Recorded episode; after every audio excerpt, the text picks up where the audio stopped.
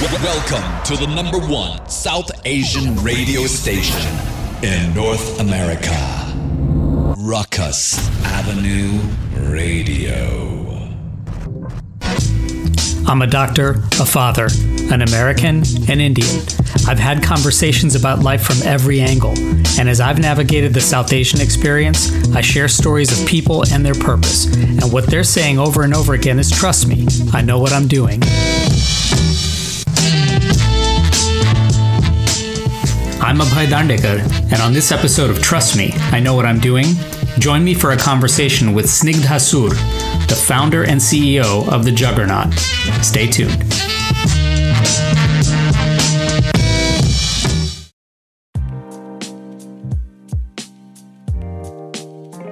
You know, like for many freshmen in college, when I arrived at Berkeley, it was likely the first time that I truly considered an expanse of the world around me that I didn't fully realize at home. And it was also a lab for exploring concepts of self identity that integrated my own backstory of being a South Asian American with the academics of various South Asian studies classes and kind of the future prospective life experiences of an emerging adult living in several micro and macro cultures. And as I reflect on it now, basically, we as South Asians have a messy and equally beautiful existence. So, how does one, in effect, present storytelling and the captured narrative of this ongoing experience? Enter Snigdha Sur, the founder and CEO of The Juggernaut, a publication and community that presents smart takes and stories about South Asia and South Asians. Snigdha grew up in the Bronx and in Queens, went to Harvard and Yale, and has worked and lived in both Mumbai and New York. She's also a Bollywood enthusiast who can speak Bengali and Mandarin. We caught up recently and we talked about the representation of the diaspora, the philosophy behind the juggernaut, and how she navigated there. And we started our conversation with the common joy that we both share having names that involve aspirated consonants you're one of the few guests I've ever had on who's got an aspirated consonant in your name. So Abhay is not, I'm not uh, alone in my quest uh, to have my name correctly pronounced. And having someone like Snigdha here is, is very reassuring. So first off, thank you for that.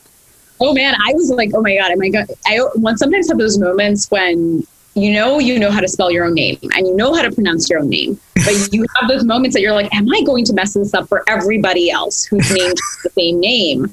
And so i was i also had that moment like well i've heard it abhay. I hope that's right. And like i just will proceed forth yeah, and and you know it's it's funny because I think the the whole idea idea of identity being so tagged, um, you know, we we talk about this in pediatrics where babies, you know, by the time they're about a year old, they they recognize their name, and you know, it's their parents who are more than likely calling their name out, and you know, when you hear someone pronounce your name one way or the other, right, whether they're pronouncing it correctly, say how your family or friends would, or or perhaps struggling with that. I mean, I feel like there's sort of a signal flare especially with all that variance that comes up. I mean, does does the pronunciation of your name or when someone calls you, does it conjure up a lot of joy because there's some connection to your roots or perhaps does it, you know, become a weight or like is there some doldrums to that when someone can't necessarily pronounce your name right? I mean, is there is there any of that that you struggle with? Uh, what an interesting question. I would say it's usually um, depending on the context, it's usually a little bit of anxiety because what usually happens in new situations or new rooms when there's a lot of people congregating, whether of South Asian descent or not South Asian descent, and people start asking me my name, I always have this anxiety is that they're going to get stuck on it for three to five minutes. And then in all of that kind of confusion, I'll ask them for their name. And my biggest fear is that I won't remember their name because they've spent three to five minutes of the you know of the seven minute conversation in my name and i'll have two minutes for theirs and then i'll be the really bad person who doesn't know their name. That's what i really fear the most. So growing up i think in elementary school i would get a whole multitude of nicknames. Everything from i will tell you all of them some of them sniggles to snickers to literally snig diggity doo dog i'm going to admit that that it actually um, I would have anxiety over my name, especially that first day of class in elementary or middle school or high school, right? Because these kids didn't know you and the teachers, the teacher, the homeroom teacher, whoever is the first teacher of that day, is setting the tone for the rest of the day and the rest of your and so I did have a lot of anxiety growing up. But then as I've gotten older, I think I've been much more laissez faire about it and much more nervous about can I, did I get that other person's name right? Because I didn't get a chance to spend time on it. Well, it's funny that you say that the anxiety is is sort of bidirectional, right? Like it's there's the anxiety behind whether somebody is pronouncing your name and whether they have the empathy or the relatability um, to to now share your name as an experience, but then also the the prospect of either not remembering or or not being able to pronounce someone else's name, and it kind of speaks a lot to perhaps how you relate to others. And is is that sort of is the joy of when someone does pronounce your name right, or they can actually relate to that? Is is there some um, relatability or or great kind of magic to that when you meet somebody who really gets it? definitely i still remember probably to this day when certain people have pronounced my name right perfectly in the first go i'm not trying to drop names but i had the honor of interviewing amitav ghosh and things to remember about him is not only is he a great writer but he's a huge language nerd he's a like he has collected dictionaries like if you read his novels he truly goes into the etymology of several south asian words like chini which you know sounds like chini for sugar because roots in China actually to get that refined white sugar. And when I met him, he said my name to me. You know, he said, "You know, Snigdha" or something like that. He said it in such a beautiful way, and I was I had to take a step back. I was like, "Oh my goodness, I've never been called this in such a lovely way." by anybody. And the context for that is my parents don't even call me by my first name because I am Bengali. And so we have a lot of pet names. And we were bandying this before, but you know, there are actually several Bengalis who only exclusively go by their pet names, like Jhumpa Lahiri, whose real name is Nilanjana, um, and things like that. And Amitav also pointed that out to me. So I think that there is definitely a joy for sure when you meet somebody. I mean, you also pulled this off when you first met me and you took a stab at it and it was great and I was very impressed. So I'll probably remember you for doing that too. but you know, that that idea where it really does put a stamp on kind of that relationship to begin with is is there are there elements of your own journey and upbringing that kind of now relate back to what you've embarked upon with the juggernaut? Meaning as your work has um, is evolving and the juggernaut is evolving is the aim now to sort of take elements of of those experiences for you either growing up or professionally um, to now apply that stamp um, to others very interesting question i would say that at the end of the day not at the end of the day but mostly when we think about the mission of the juggernaut it's really to center south asian stories with what I call a brown gaze. So that's really important because you know we've grown up with our own histories each and every one of us. And often when we go back to the let's say quote unquote mainstream world like whenever we go to school if we go to public school or you know a, a gathering of school if we're not homeschooled etc we start engaging with other histories. And sometimes they don't match our understanding of our own. And i've always been fascinated with that dichotomy. And i think the juggernaut is trying to in a little bit chip away at that because you know you're at home i learned of all the secret histories of bollywood and my family we would watch one hollywood and one bollywood movie nearly every single weekend growing up and so I would never be able to talk about the Bollywood stuff in public with my friends because most people didn't know what the hell I was talking about. I was like the only person who was such a Bollywood nerd. And now with the internet, with social media, with people being more proud of tapping into their various histories, you see that there's a space for that. Like I can tweet about what I'm watching for Bollywood, and I'll actually have people engaging with me on it. And I could never envision this world when I was, let's say, you know, three year old me and I think that's what we're really chipping at, which is how do we bring all of these gazes to the mainstream, right? Not just you know, a very Eurocentric, Western centric gaze, because that's what we grew up with. We all went to school. Well, many of us went to school here and grew up with American textbooks. Many of our subscribers did as well, which means that we missed out on some of these histories and missed out on some of these stories. So we always take any phenomenon and we think about it and we're like, wait, what's the juggernaut version of this story? Mm. And what's not being told. And I think that adds a very interesting spin on it. A very specific example is, you know, recently with the Georgia elections, the Georgia Senate runoffs, a lot of people, a lot of mainstream news like the New York Times or the Washington Post were really reporting on the Asian American vote.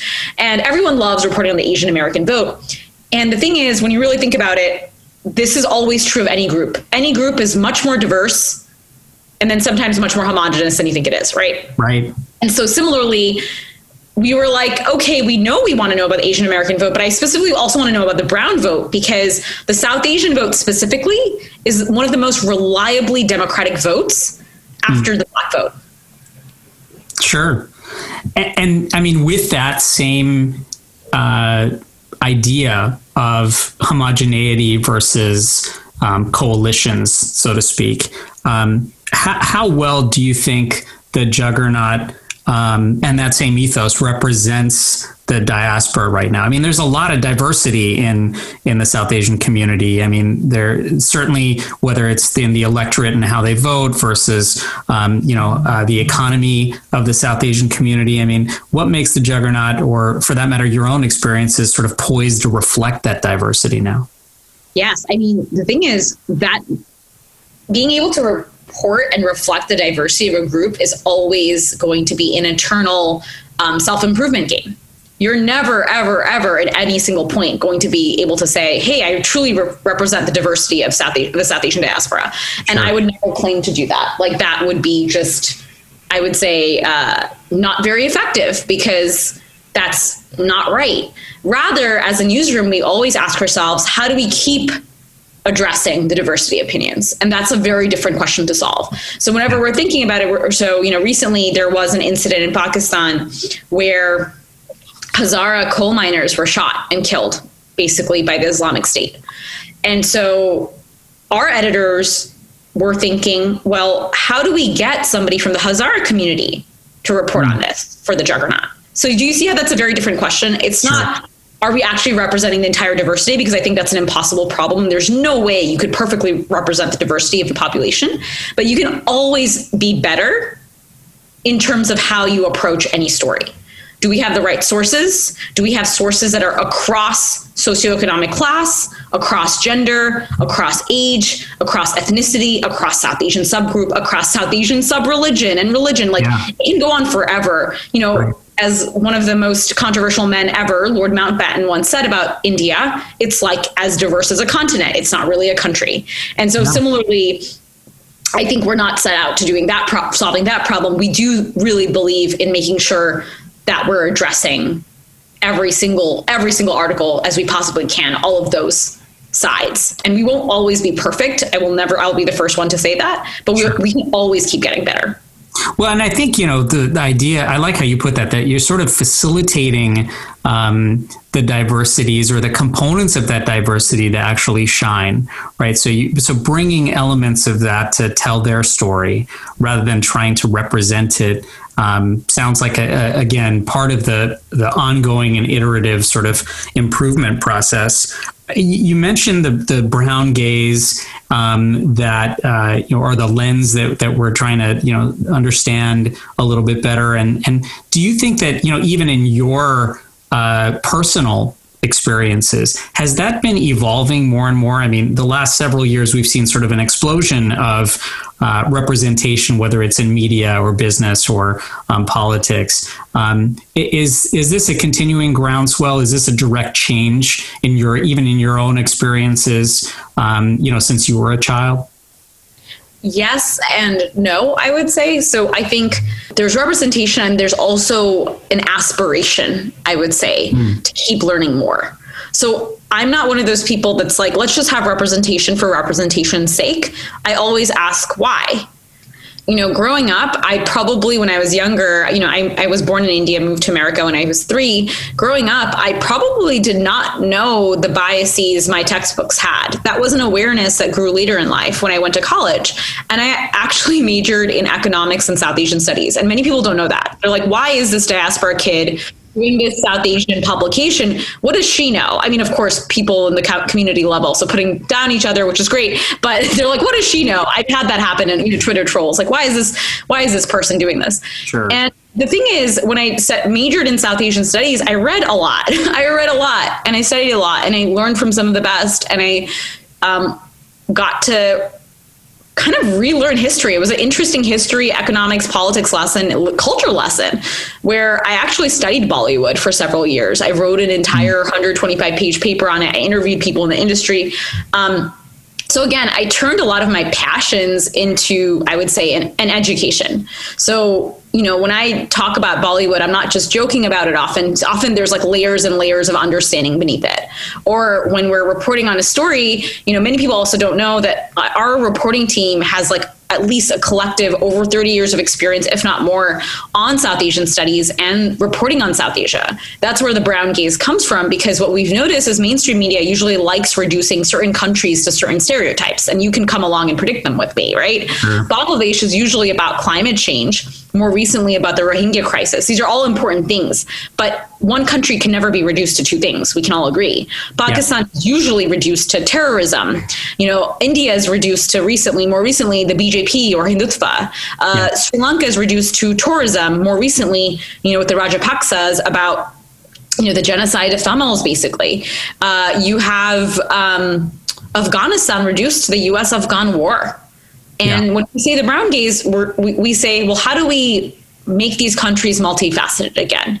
Because you can have in India that has Hindutva, but you can also have in India, you can't understand the rise of Hindutva and the rise of the BJP without understanding the rise and the fall of the Congress Party, which is an article we published last week. Sure. We got a lot of flack for that. They said, "Oh my God, you guys are pro Hindutva," and I'm like, "No, we're not. We're not. Like, we're we're highlighting the history that people are missing in the last five years to try to explain what's going on and what you're seeing in front of your eyes that most Western media really isn't talking about. Let me ask you this. I mean, you know, you mentioned the um, the reductionism, perhaps, of trying to create taglines, and um, you know, especially in in a uh, attention deficited world, that can be a, a struggle, and yet is it um, is it easier in some ways to not necessarily provide that reduction, but can can you also then uh, unearth or or unpack now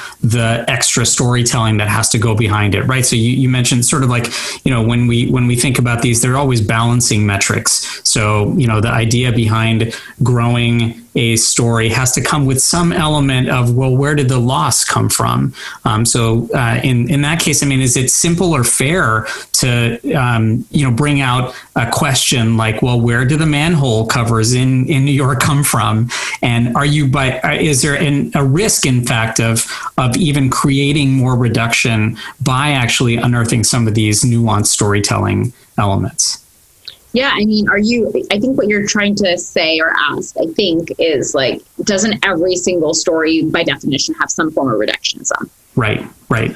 And I think that's right. Yes, by definition, an article is an article. Like when you even think about the word article, it represents a part of something. And an article, by definition, is trying to tell you a very sharp story as quickly as possible often from anywhere from 300 words to in long form, you know, 5,000 words, right? But that's it. It's an article. It's not a book. It's not a textbook. It's not the definitive history. It's not the definitive tome. And so I think that's fair. I think even an article is there will be some liberties there. There will be some reductionism. But sure. at the same time, every I think the job of an article is to open up a line of questioning. Mm-hmm. Well, and, and I mean, in that way, is is the mission to present intellectual discussion from within the diaspora or to eh, you know to then therefore contribute even further or to create the content that actually drives that discussion is there a balance between the two or are they just integrated constantly I would say, like, I would, I mean, the mission is still the same, which is, hey, we are centering South Asian stories with the brown gaze. And then in terms of the conversations they start, that is one level of engagement we measure. Yes, it's starting a conversation. But sometimes what you think are innocuous stories lead to a lot of engagement that's not necessarily conducive to conversations. Yeah. Uh, we yeah. published a story on why it's so common to see Hindu and Jewish couples in America. And truly, this was a fact based um, uh, reporting mission where we pulled a lot of data from Pew Research on Hindu on Hinduism, people who practice Hinduism in America and people who practice Judaism in America. We Yeah. then supported it with qualitative evidence with lots of reporting from Hindu Jewish couples. And for some reason in our comment section, it turned into an entire hate fest, frankly. Yeah. And we had to turn off comments because it was getting really ugly. Yeah. And we're like, that's not the kind of conversation we were at all envisioning was going to happen from this article. Rather, we were hoping this was going to open up a conversation about what are the what are the bonds that tie us together, even if we come from vastly different religious communities. Well, what parts now of the South Asian story are are really currently untold? I mean, what are the the kind of larger questions that are out there that that honestly the in the media or in, in any mainstream media um, version of it uh, is currently not being told? Yeah, I mean, frankly, I would say all of them, right? I mean, that's why I think we exist. It's like we we as an editorial team are never in want of new ideas. Our bottleneck is always how do we get the people or the freelancers or the processes or the time to execute all of them. That's literally our bottleneck. We're never short of ideas. It, we've never been at a, in, a, in a shortage of ideas, and I think that's such a miraculous thing. That's when I actually knew that I had close to product market fit is when I was walking around and talking to journalists. They'd be like, "Well, yeah, here's one idea, here's another idea. I've gotten mm. rejected by all these publications already. Would you guys run it?" And I would be listening to some of their pitches, and I'd be like, "Why would somebody reject this?" Right. Um, I won't name names because you know I want to protect them. But somebody once told me and pitched me, "Hey, I got an interview with Amitabh Bachchan, but this big publication said they didn't want to run it. Would you be interested in running it?" And I was like, "Yes." That person ended up not following up. But can you imagine a mainstream publication? Like, can you imagine? Any brown person being like, I don't want to read an interview with Amitabh Bachchan. Like, Yeah. no, like we'd be like, yes, please give this to us. Like he is a huge icon. Even if you are a mainstream publication, you should be interested in this guy. He's like, you know, one of the longest running Bollywood stars who has like fans all over. And so that's kind of incredible to me, the short sightedness. Wouldn't you and and with that same um, you know sentiment, right? So like, why wouldn't anybody want to know about Amitabh Bachchan, or why wouldn't anybody be curious about this? Um, you know, the uh, idea that information or storytelling is in fact so democratized now, right? I mean, you can you, you can capture this and and discover it within seconds um, with great access to all of this. What gives people the trust? In in the effort or the contributions of the juggernaut as compared to where else they might be able to find a, a great interview with Amitabh Bachchan. Yes, I think, frankly, I would think that they should trust any respectable news organization that has ethical standards, right? So I would not just put myself on here if for some reason I'll make this up, like uh, um, the Washington Post ran an interview with Amitabh Bachchan. They should also read that there. But here's the here's the twist. I think first try to find organizations that you can trust that have great editorial standards and high editorial standards. We do that. But then second, I've often found that who are you again going back to why we have a brown gaze, who are you editing for? Here, let me paint you a picture. Let's say um, you go into I'll pick I'll pick um, this example because you know I am of Indian descent. Let's say you go into an Indian restaurant. You you know that when an Indian restaurant is catering to a Western palate versus when an Indian restaurant is catering to an Indian palate. You just know based on Right. the menu, based on the items. But guess what? People have gotten so savvy that even non-Indians would rather go to the restaurant that their Indian friends love than just go to the restaurant that's for themselves. Sure. So similarly, you look at editorial practices. Yes, you can have an interview with Amitabh Bachchan in Washington Post, but is it going to go really deep, or is it going to spend its first half life trying to convince you why you should care about Amitabh Bachchan at all? Hmm. We Yeah. skip that entire part. We like will go directly into the interview because we're like, you should obviously already care, and that's that's what's different. Because I have read the same exact review of let's say Indian matchmaking on let's say the New York Times and the Washington Post and the Juggernaut, and you will see the reviews are very different because we can cut to the chase and we can go deep really quickly because we don't we're not even trying to make you care yet. Well, it's an, it's almost like you're taking advantage of of the fast pass effect, right? The idea here is is that listen, the people who are interested and the ones who are really asking the second or the third question have already asked the first question or they've already experienced it in some ways that that sounds like particularly the advantage of um, reading material in the, in the juggernaut is going to be that like you know get ready to now be even more curious after that second third question not just asking the first one. Exactly. Exactly. Yeah. One thing that always fascinates me about sort of digital storytelling is used to be um, you know such that storytelling was framed and captured kind of by some element of anticipation right? Now that there's you know really an immediacy um, to finding you know material H- how do you separate out the spectacular or even sort of add some elements of anticipation into the storytelling to make the very good stuff even quite spectacular. Is is there an art to that as you are sort of curating this storytelling in the juggernaut? So, I mean, I think most editors would have similar answers, but I think at the end of the day, we've always boiled it down to two things. One is timeliness, and second is controversy.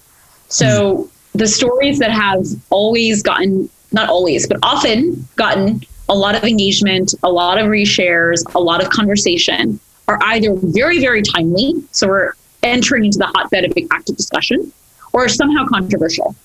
And is the is there a balance sometimes between um, producing uh, controversy, or for that matter, the surprise of whether controversy um, borders even on inspiration? Here's the thing. I will say, as an editorial team, we're not always chasing controversy or timeliness. I know, I know. like right. it's so funny because we have our own ethical practices. So yes, we will we will obviously usually chase timeliness over controversy because being timely is extremely important, especially in certain sectors like politics. Yeah even publishing the results of the Georgia elections a day late, we can see the difference in terms of traffic and newsworthiness, right? Because we're not adding as much value. It's just by definition. In terms of controversy, like there is a model where you just keep on chasing the controversy. Oh, this person got into a fight, like then you become more of a tabloid, right? So the way we elevate controversy. So we wrote this amazing article, not we, but specifically one of our staff reporters, Michaela Stone Cross, wrote this amazing article about the suicide of Sushant Singh Rajput, a Bollywood star. And what she did was she waited a little bit before the controversy was really actively happening. And she wrote it in a way that it was like an analysis of what all this implied about South Asian society, all the onlookers, the non South Asian society, politics, media, all of that.